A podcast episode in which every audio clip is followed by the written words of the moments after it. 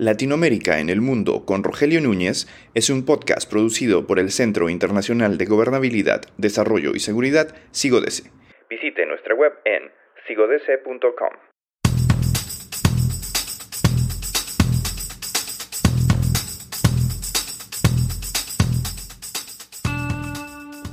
La crisis por la que atraviesa América Latina merece una visión desde la historia, desde los historiadores que han visto cómo en sus trabajos han tenido que analizar en otras ocasiones crisis similares, crisis como la década perdida, como el trauma de las independencias o la gran crisis de los años 30.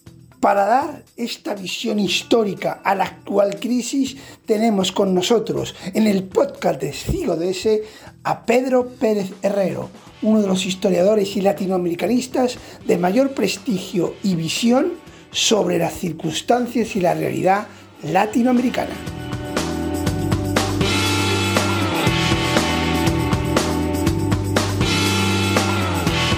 Pues tenemos con nosotros al profesor Pedro Pérez Herrero para intentar ver la situación que se está viviendo en América Latina, no solamente de una perspectiva actual, sino también con un poco de perspectiva histórica.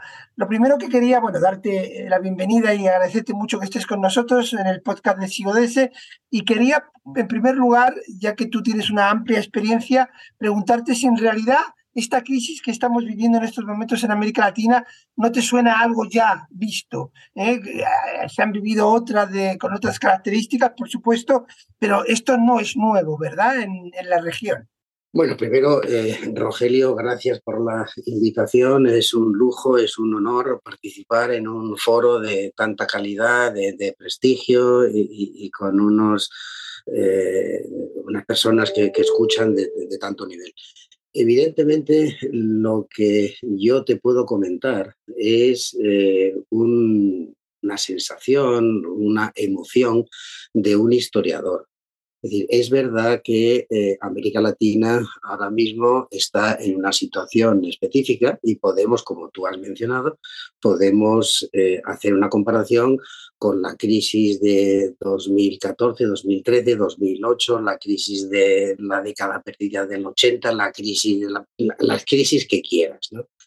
Es decir, que es evidente que América Latina ahora mismo, eh, si eh, el, término, eh, y es algo que hacemos siempre los historiadores, si tú comparas con la crisis de 2008, pues la crisis de 2008 afectó duramente a Estados Unidos y a Europa, las economías avanzadas, y en aquel momento, en la crisis 2008, eh, América Latina estaba bastante bien protegida porque había hecho una serie de reformas estructurales y pues la, la, crisis 2008 afectó muy poco a América Latina y estaba mejor blindada para hacer frente a esa crisis ahora mismo la, pandemia, la guerra de, Ucrania, eh, pues está afectando eh, de una manera también bastante importante a América Latina y ya no es la excepción, sino que América Latina también se ve afectada. Evidentemente, si hacemos una comparación de la situación actual con 2008, o hacemos una comparación, que es lo que yo quiero pretender hacer a continuación, con 2008. Es decir, con, pongo 2008, perdón, 2008, 1808, eh, es decir, con el, inicio de las repúblicas independientes de América Latina. Entonces, la comparación es, ¿está mejor eh, América Latina eh, que Estados Unidos, que Alemania, que Francia, que China, que Rusia, que África? Bueno, pues América Latina, desde su independencia, ha logrado algo que es increíblemente eh, importante y que hay que poner siempre en valor, y es la independencia y la soberanía. Es decir, evidentemente eh, son, forman parte de un eh, sistema que eran reinos que conformaban dentro del sistema imperial de la corona, pues logran un éxito indudable y que son estados soberanos independientes. Eso no hay ningún tipo de duda.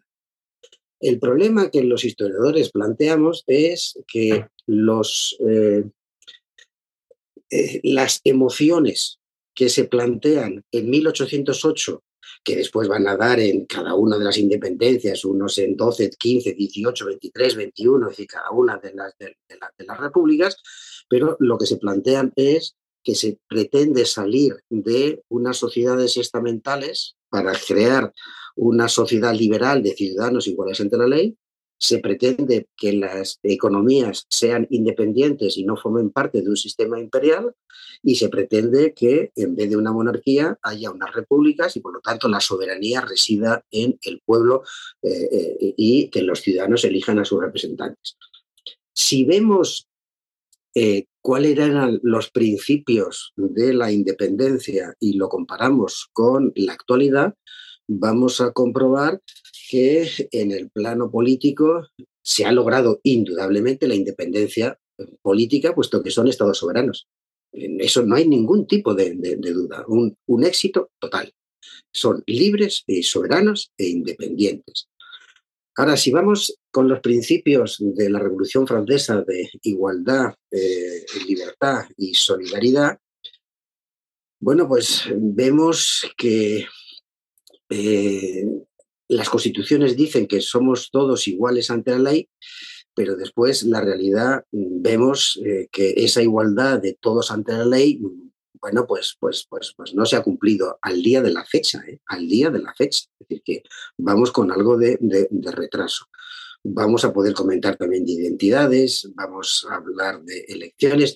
Evidentemente se hacen elecciones, pero las elecciones, hombre, pues muy transparentes eh, no son, y por lo tanto la independencia política sí, eh, los partidos políticos pues han sido débiles, han tenido una serie de, problemas y lo que vemos es que hay grandes conjuntos de la población que no forman parte de esa conciencia de partidos, sino que los partidos representan a unas minorías en algunos países más, en otros países menos, pero que hay un gran conjunto de la población que queda fuera. Ese es una, un historiador puede perfectamente eh, eh, interpretar que eh, es unas democracias, decía Fernando Escalante, democracias mafiosas que representan a un grupo de ciudadanos y hay grandes masas de población que quedan fuera. Y eso da pie a regímenes clientelares que compran el voto de esas grandes masas de población para justificar y para legitimar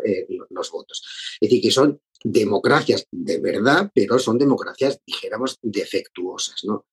En términos económicos, lo que se ve desde la independencia es que tenemos dos modelos, es decir, un modelo de una economía exportadora dependiente de materias primas y de los precios y economías inclusivas con, eh, con eslabonamientos internos, con economías de escala y lo que vemos es que desde la independencia hasta la actualidad pues América Latina sigue siendo en las economías, uno exporta cobre, otro exporta banano, otro exporta fruta, otro exporta petróleo, otro exporta cobre, otro exporta cereales, azúcar, café, lo, que quiera, pero siguen todavía siguen teniendo un fuerte componente de economías exportadoras y eso evidentemente son economías débiles porque son economías dependientes. Hay otro problema, eh, es que eh, la creación de un Estado sólido necesita de una fiscalidad. Y eso desde el comienzo no se planteó como algo eh, importante. Yo he trabajado mucho sobre la fiscalidad de América Latina en el siglo XIX y me he dado cuenta, resumiendo, no voy a hacer ahora un cúmulo de, información y detalles, pero que las élites lo que quieren es construir un Estado débil financieramente para eh, garantizar eh, poderes fuertes. Es decir, un Estado débil, instituciones débiles, porque no tienen recursos del Estado y por lo tanto se tiene que pedir prestado al exterior. Se, pide prestado, o sea, hay aumento de la deuda porque no se quiere imponer un sistema impositivo que aumente los ingresos fiscales, ingresos directos, no ingresos indirectos. Evidentemente, desde el comienzo se ve que hay una voluntad política de generar un Estado débil para eh, fortalecer los poderes fácticos eh, eh, reales de, esas regiones. ¿no?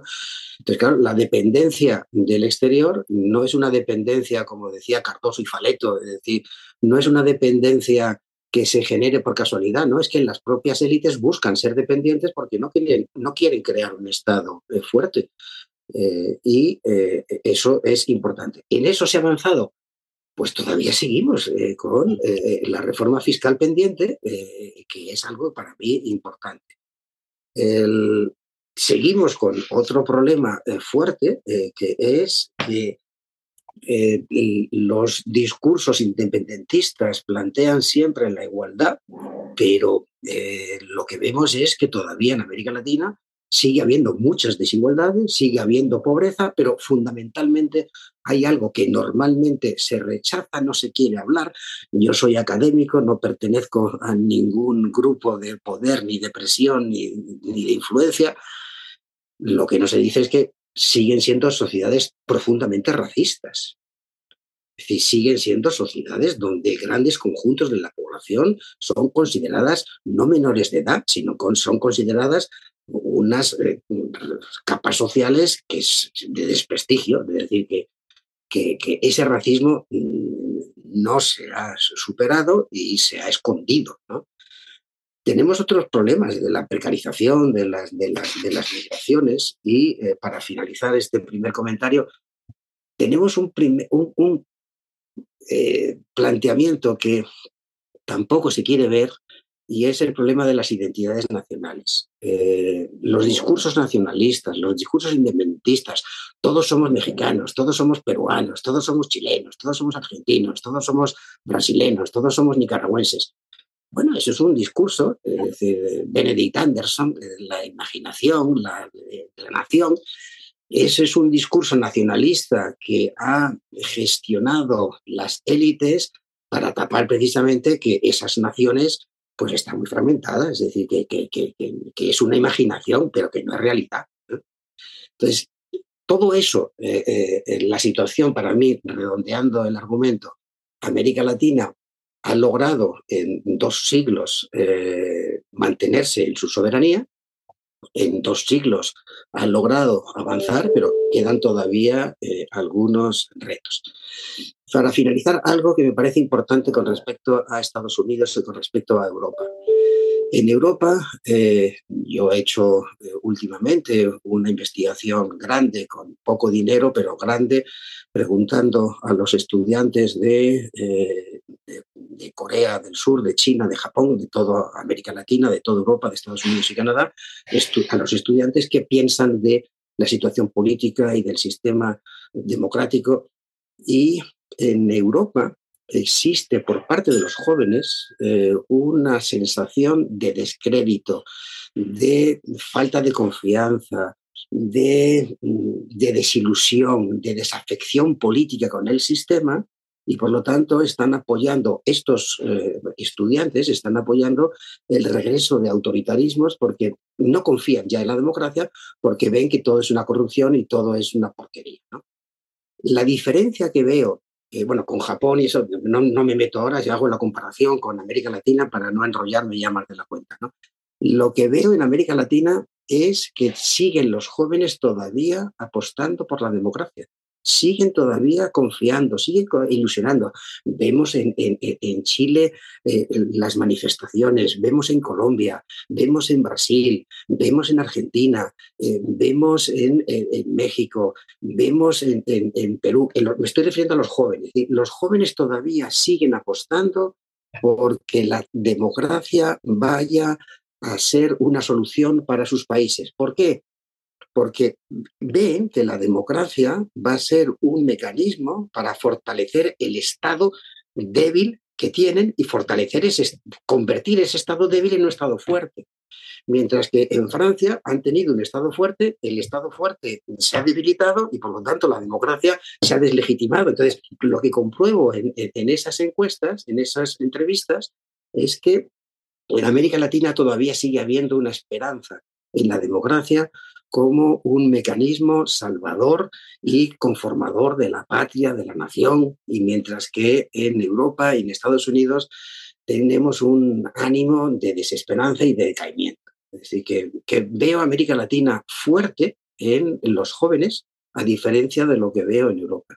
Em, querría preguntarte, eh, dado este panorama que has diseñado o que has presentado, eh, ¿eres optimista o pesimista con respecto al futuro? Porque eh, algunas personas, algunos analistas ah, ah, señalan que hay una ventana de oportunidad para América Latina, el litio, el hidrógeno verde, pero por otro lado tú has comentado muy acertadamente que América Latina siempre depende de las materias primas y que es un círculo vicioso que se repite una y otra vez. Entonces, ventana de oportunidad o más de lo mismo. Para mí, por eso he concluido diciendo la ventana de oportunidad es que América Latina, los jóvenes eh, están apostando por la democracia. Es decir, los jóvenes ya no aceptan que a Petro o, a que a, Pedro Castillo de repente eh, eh, el sistema tan complicado que tiene Perú, que no es un régimen parlamentario, no es un régimen presidencialista, y de repente en la Cámara de Representantes destituye al presidente. Los jóvenes no aguantan ya eso. Lo que veo la ventana de oportunidad positiva, optimista, es que los jóvenes quieren democracia y quieren Estado de Derecho. Mientras que los mayores, eh, en esa encuesta que, he hecho, lo que piensan es que, eh, no quiero citar nombres, pero todos conocemos a los grandes eh, opinadores, pensadores, y que dicen que Andrés Manuel es un desastre, Andrés Manuel está representando a un 60% de la población que le ha votado y las élites están diciendo que ese individuo es un corrupto, es un narcotraficante. Miren ustedes, es que lo que no se puede hacer es que eh, eh, eh, Héctor Aguilar Camín y Enrique Krause sean los únicos pensadores y opinadores. Es que, es que hay mucha población y este señor te gustará o no te gustará, pero está representando a ese conjunto de la población. Entonces yo veo con optimismo que hay un cambio de pensamiento y que ya el pensamiento no está en manos de una élite de privilegiados, sino que la población está empezando a hablar, la población está empezando a decir, basta ya de racismo, basta ya de desigualdades, basta ya de opresiones, basta ya de que nos digan, como decía nuestro querido novelista premio Nobel, es que ustedes no saben votar. No, es que yo voto lo que me da la gana, ¿eh? Eso lo veo con tremendo optimismo. Es decir, que hay un rejuvenecimiento de la población que se está haciendo mayor de edad y que está diciendo yo quiero hacer lo que a mí me apetece y usted no me teledirige y yo no soy un niño ya que soy mayor de edad. Eso lo veo con optimismo. Pues Pedro Pérez Herrero, muchísimas gracias por haber estado con nosotros y te volveremos a invitar en una próxima ocasión para seguir analizando la actualidad latinoamericana. Gracias Rogelio por la, la invitación y perdona porque me he alargado demasiado.